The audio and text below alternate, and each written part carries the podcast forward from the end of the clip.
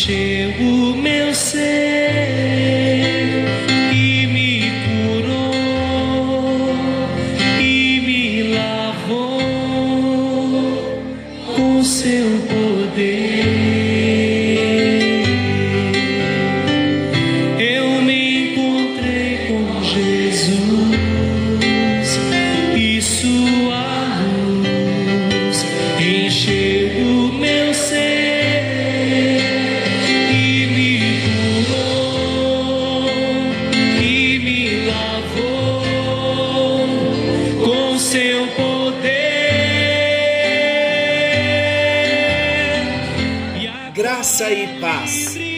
Chegando até você mais um encontro com Deus.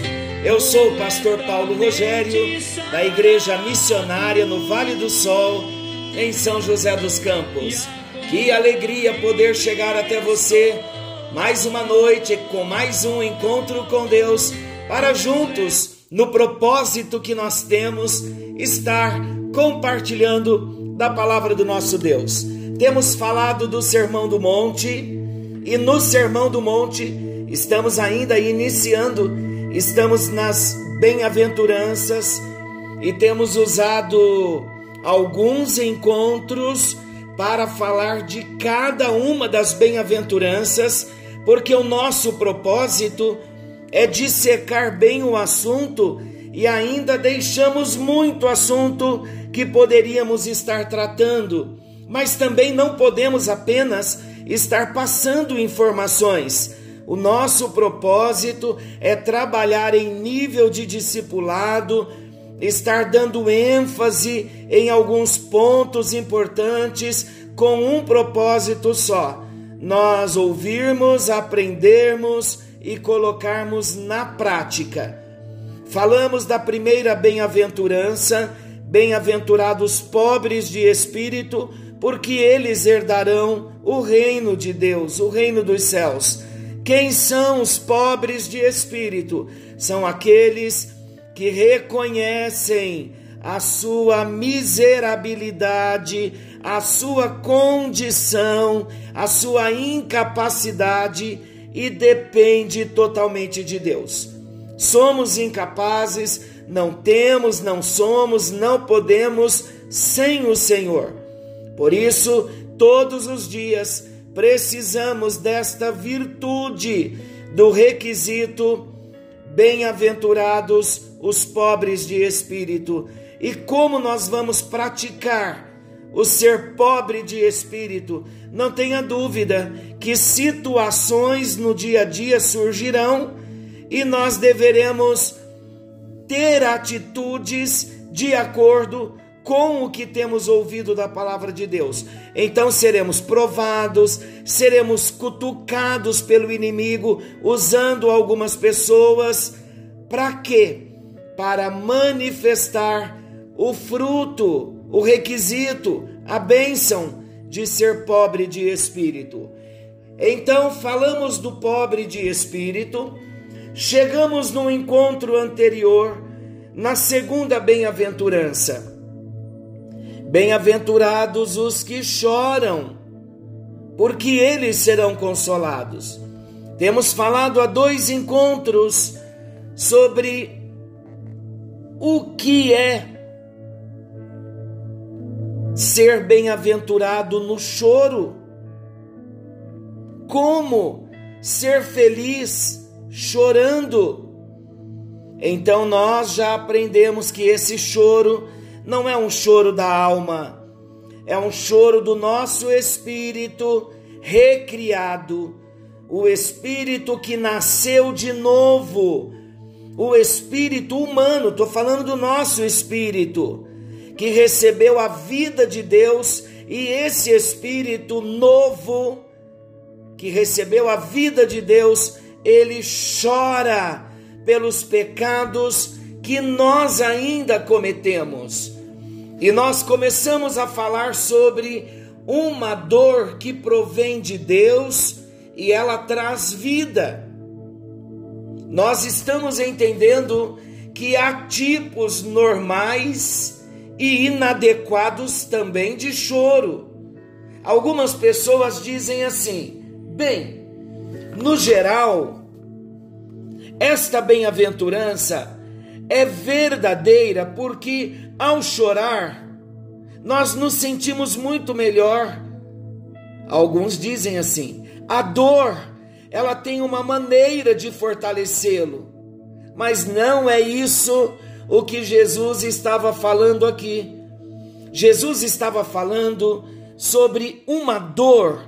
Vamos estar bem atentos. Jesus, ele estava falando aqui nesse texto sobre uma dor divina, uma dor que vem de Deus e que é muito diferente de qualquer tipo de choro, saudável ou não, que nós já mencionamos nos dois encontros anteriores. Temos também instrução do apóstolo Paulo, ele nos ajuda a compreender essa dor que nos leva ao choro em 2 aos Coríntios, capítulo 7, versículo 10. Ele diz assim: Porque a tristeza, segundo Deus, produz arrependimento para a salvação, que a ninguém traz pesar. Mas a tristeza do mundo produz morte. Você pode chorar amargamente por causa dos seus problemas e chorar o quanto quiser por causa de uma solidão, de um desânimo, de uma decepção, até mesmo de um amor sincero. Podemos até chorar até não poder mais porque não conseguimos algo que cobiçávamos. No final, nenhuma dessas tristezas terrenas nos dará vida. Somente um tipo de dor traz vida, e essa é a dor que provém de Deus e leva cada um de nós ao arrependimento. Portanto, queridos, podemos concluir que Jesus está se referindo à tristeza pelo pecado nesta bem-aventurança. Essa é a questão. A dor que provém de Deus está ligada ao arrependimento, que por sua vez está ligado ao pecado. Esse tipo de dor significa sentir-se triste por ser um pecador. As bem-aventuranças elas começaram quando nós falamos do pobre de espírito, as bem-aventuranças começaram referindo-se ao fracasso espiritual e à consciência do fracasso espiritual de cada um de nós. Esta então é a parte que se refere ao intelecto. Reconhecemos que não somos e que precisamos de Deus reconhecemos a nossa dependência de Deus. O versículo 4 de Mateus 5 já entra na parte emocional. Pelo fato, olha, olha que raciocínio maravilhoso. Pelo fato de nós sabermos que estamos espiritualmente falidos, a nossa emoção então assume o controle da situação e nós lamentamos por esse fracasso. Assim são as pessoas do reino. Ser humilde de espírito é reconhecer, mais uma vez, vamos lembrar: ser humilde de espírito é reconhecer que nada temos, nada somos e nada podemos fazer, o que resulta em sermos mendigos espirituais, sem recursos e sem capacidade de ajudar-nos a nós mesmos. O que o nosso Senhor Jesus estava dizendo no versículo 3 é exatamente isso. Feliz o homem que está totalmente destituído em termos espirituais, que não passa de um mendigo, que necessita clamar por misericórdia e graça, porque esse tipo de homem ele entra no reino. Enquanto nós vivemos nós temos o mesmo sentimento de humildade espiritual. Se esse sentimento não existe desde o início do dia que nós estamos dizendo que nos convertemos, então precisamos rever se somos de fato cristãos. Parece até muito frio da minha parte dizer, parece, parece até um pouco rígido, mas não é. A Bíblia diz que ser humilde de espírito e chorar por isso são características do povo do reino, característica dos cristãos. Vamos lembrar um pouquinho de Davi, lá no Salmo 51. Depois do pecado terrível que Davi cometeu com Batseba, depois de Davi ter certeza de que Urias, o marido dela, havia sido assassinado, Davi reconheceu não somente que a sua mãe o havia concebido em pecado, como também que ele era pobre e incorrigível. Lá no Salmo 51, mas tem um detalhe: Davi chorou tão profundamente que isso arrancou a sua alma das maiores profundezas. Vamos observar um pouquinho a vida de Jó? Jó, na época que ainda tinha tudo, ele era tão rico que a Bíblia diz que ele lavava seus pés no leite. Está lá em Jó 29, 6. Isso é riqueza. Jó tinha tudo, mas ainda não havia se tornado um verdadeiro homem até que Deus o lançou por terra e ele percebeu que não era coisa alguma qual foi a resposta de Jó? Está lá no capítulo 42, versículo 6 do seu próprio livro. Por isso, olha o que ele diz: Por isso me abomino e me arrependo no pó e na cinza.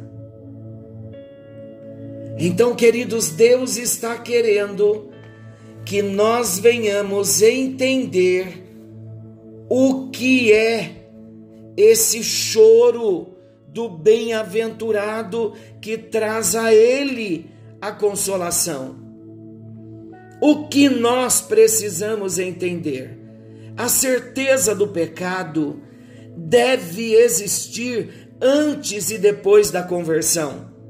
É isso que Deus quer trabalhar em nós, queridos. Se o pecado existia antes de nós nos convertermos, depois que nós nos convertemos, o pecado continua existindo. Então nós precisamos ter esta consciência. Esse é o caminho para toda e qualquer bem-aventurança. Nós temos a consciência termos a certeza de que o pecado existe antes e depois da conversão. Eu quero repetir o que nós comentamos no primeiro encontro, falando de bem-aventurados os que choram. E o que nós dizemos, dissemos? Nós dissemos que alguns cristãos passam a vida toda tentando encontrar a felicidade recebem aconselhamento, leem um livro sobre o tema, quando o que realmente precisam fazer é se entristecer com seu próprio pecado. Lembrando que Deus irá nos consolar, e Jesus disse que serão bem-aventurados, felizes, não no sentido da felicidade frívola, mas no sentido de uma profunda e contínua paz, resultante de um relacionamento correto com Deus. Mas mesmo assim, por falta de conhecimento, por falta de envolvimento com Deus, alguns negam seus próprios pecados, como fizeram os fariseus, e vivem uma vida de ilusão, tentando fazer com que todos pensem que são perfeitos Outros admitem até o seu fracasso espiritual e depois tentam mudar-se por si próprio, tentam mudar a si mesmos, por si mesmos, dizendo: Eu vou me esforçar, vou arregaçar as mangas e me tornar uma pessoa melhor. Outros admitem até o seu pecado e depois se desesperam tanto que acabam se enforcando como Judas fez. Nós até podemos negar o pecado, mas seremos hipócritas. Podemos admitir o pecado e tentar mudar a nós mesmos. Podemos também admitir o pecado e ficar desesperado. Ou também podemos admitir o pecado, que ele existe, e se voltar para Deus, clamando por graça, clamando por misericórdia. Olha o que fez o filho pródigo quando estava no meio da lavagem dos porcos. Ele negou a sua condição Estou certo, esse negócio não é tão ruim de comer. Ou ele admitiu que estava em uma situação precária e jurou se tornar um homem respeitável na fazenda. Será que ele desistiu e mergulhou na lama? Não. O filho pródigo fez a coisa certa.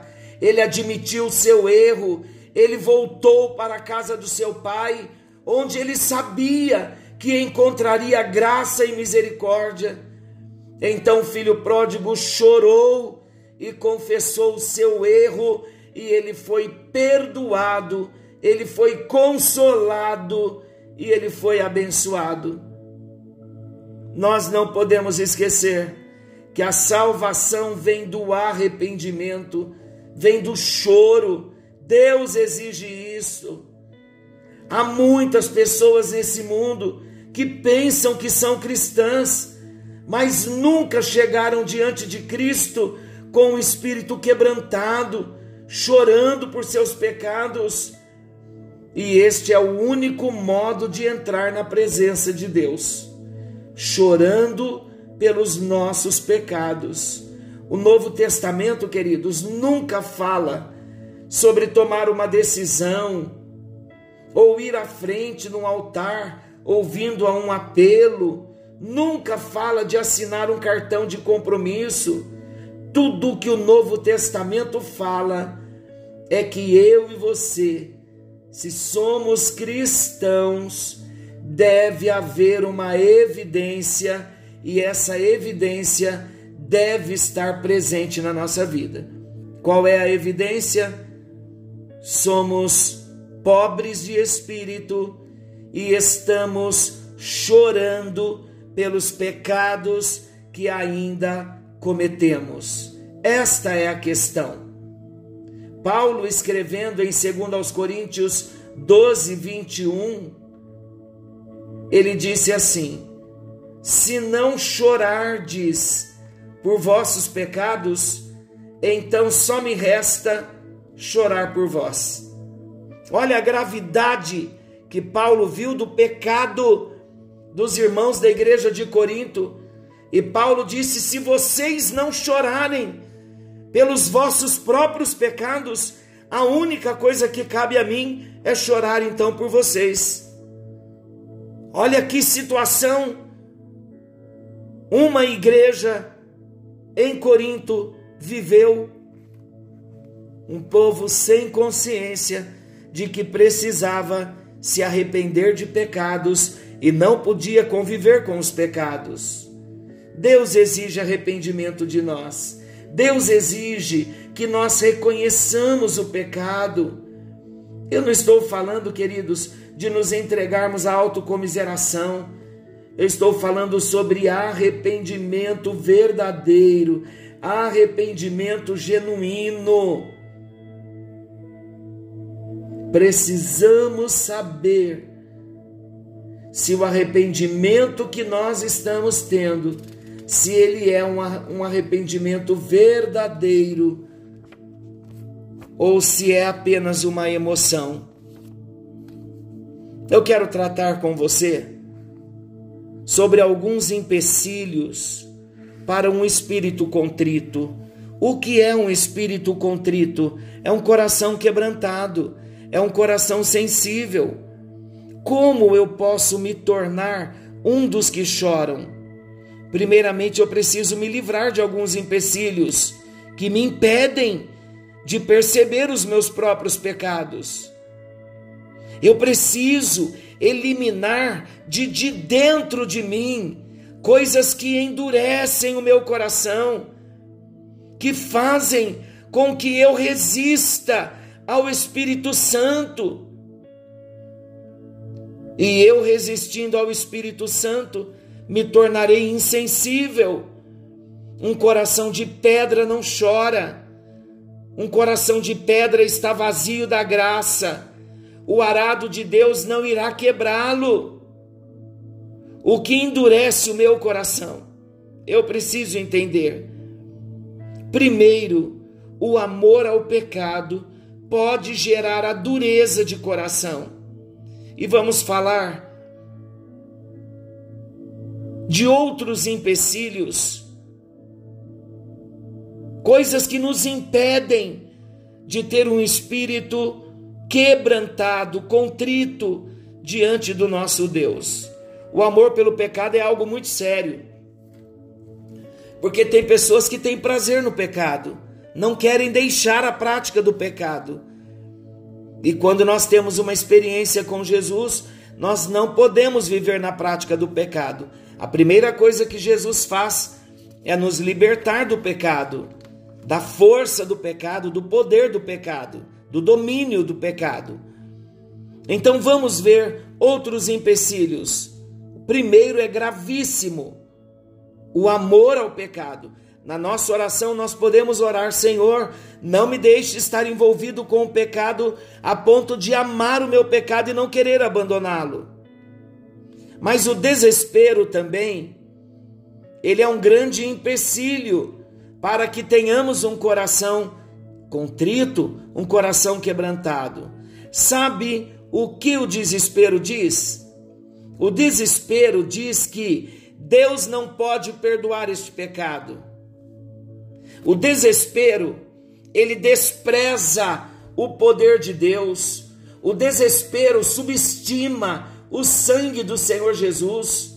O desespero desvaloriza a graça de Deus e nos afasta do que Deus realmente é, do que Ele realmente quer e do que Ele tem para a nossa vida. Olha o que Jeremias 18, 12 diz: Mas eles dizem, o povo de Israel, o povo de Judá, não há esperança porque andaremos consoante os nossos projetos e cada um fará segundo a dureza do seu coração maligno.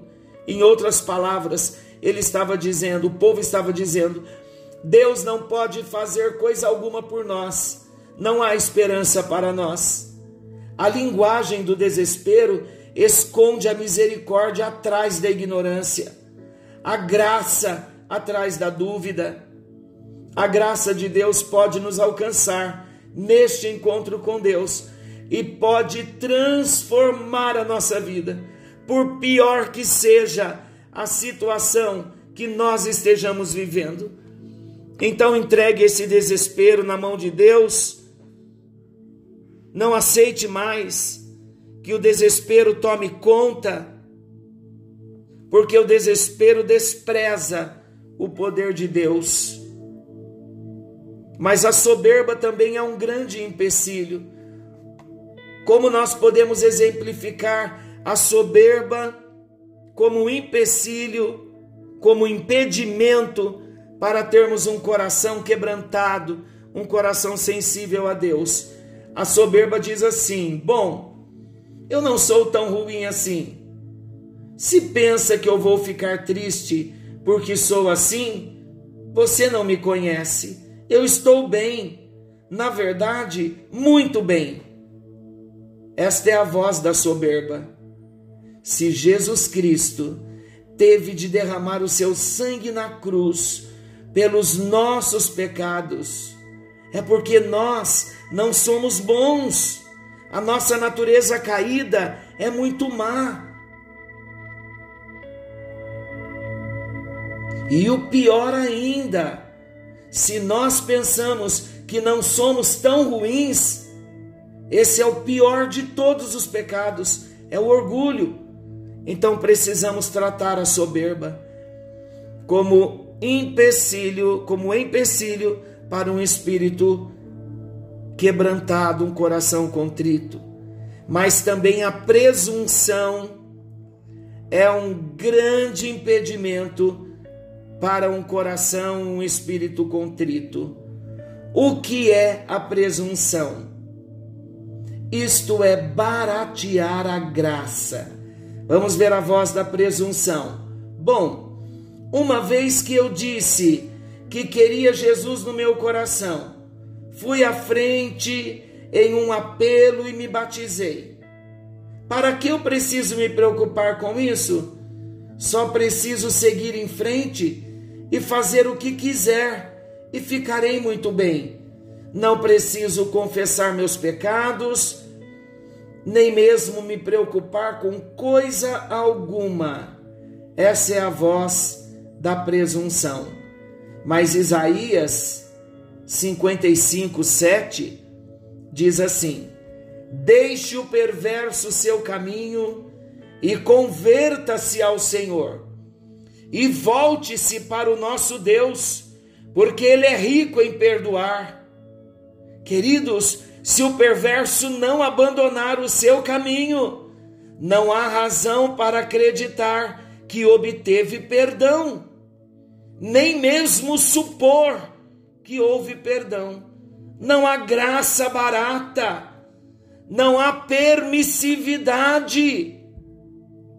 Não podemos ser presunçosos, dizendo que está tudo certo e que não precisamos de nada mais, só precisamos seguir em frente. Não! Temos que parar, temos que considerar os nossos caminhos, temos que abandonar os nossos pecados, temos que chorar pelos nossos pecados, reconhecendo que somos pobres de espírito e que necessitamos de Deus. Pai, a nossa oração nesse momento é que o Senhor venha arrancando os empecilhos, todo impedimento, que o Senhor venha arrancando das nossas vidas todas as raízes malignas na nossa alma, no nosso coração, tudo aquilo que nos impede de ver o propósito que o Senhor tem para as nossas próprias vidas.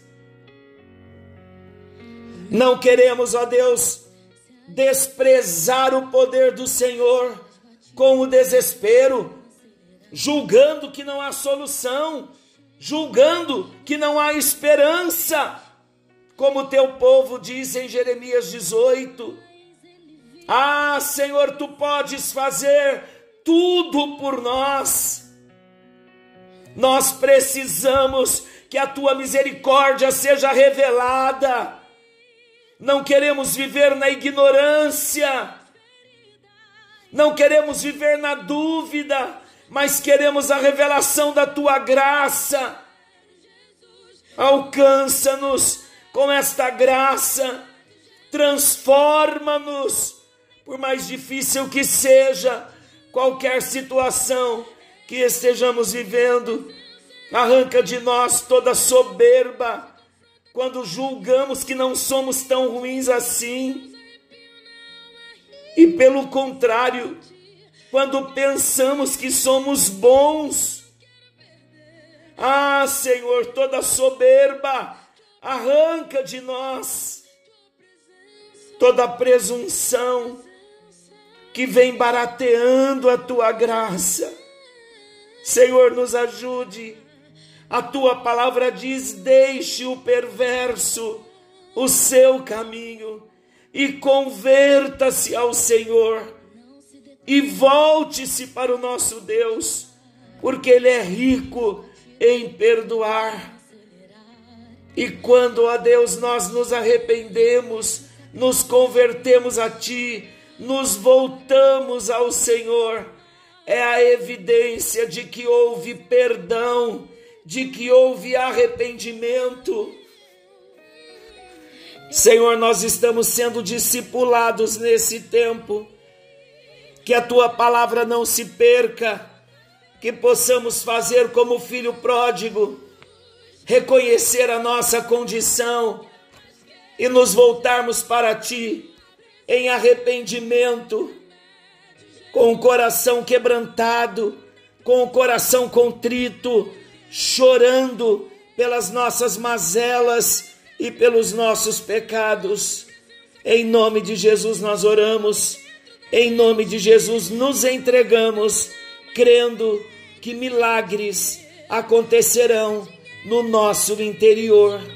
Em nome de Jesus. Amém. E graças a Deus. Tua presença é o que eu mais quero, Jesus. Tua presença Que o Senhor te abençoe e te guarde. Querendo Deus, amanhã estaremos de volta nesse mesmo horário com mais um encontro com Deus.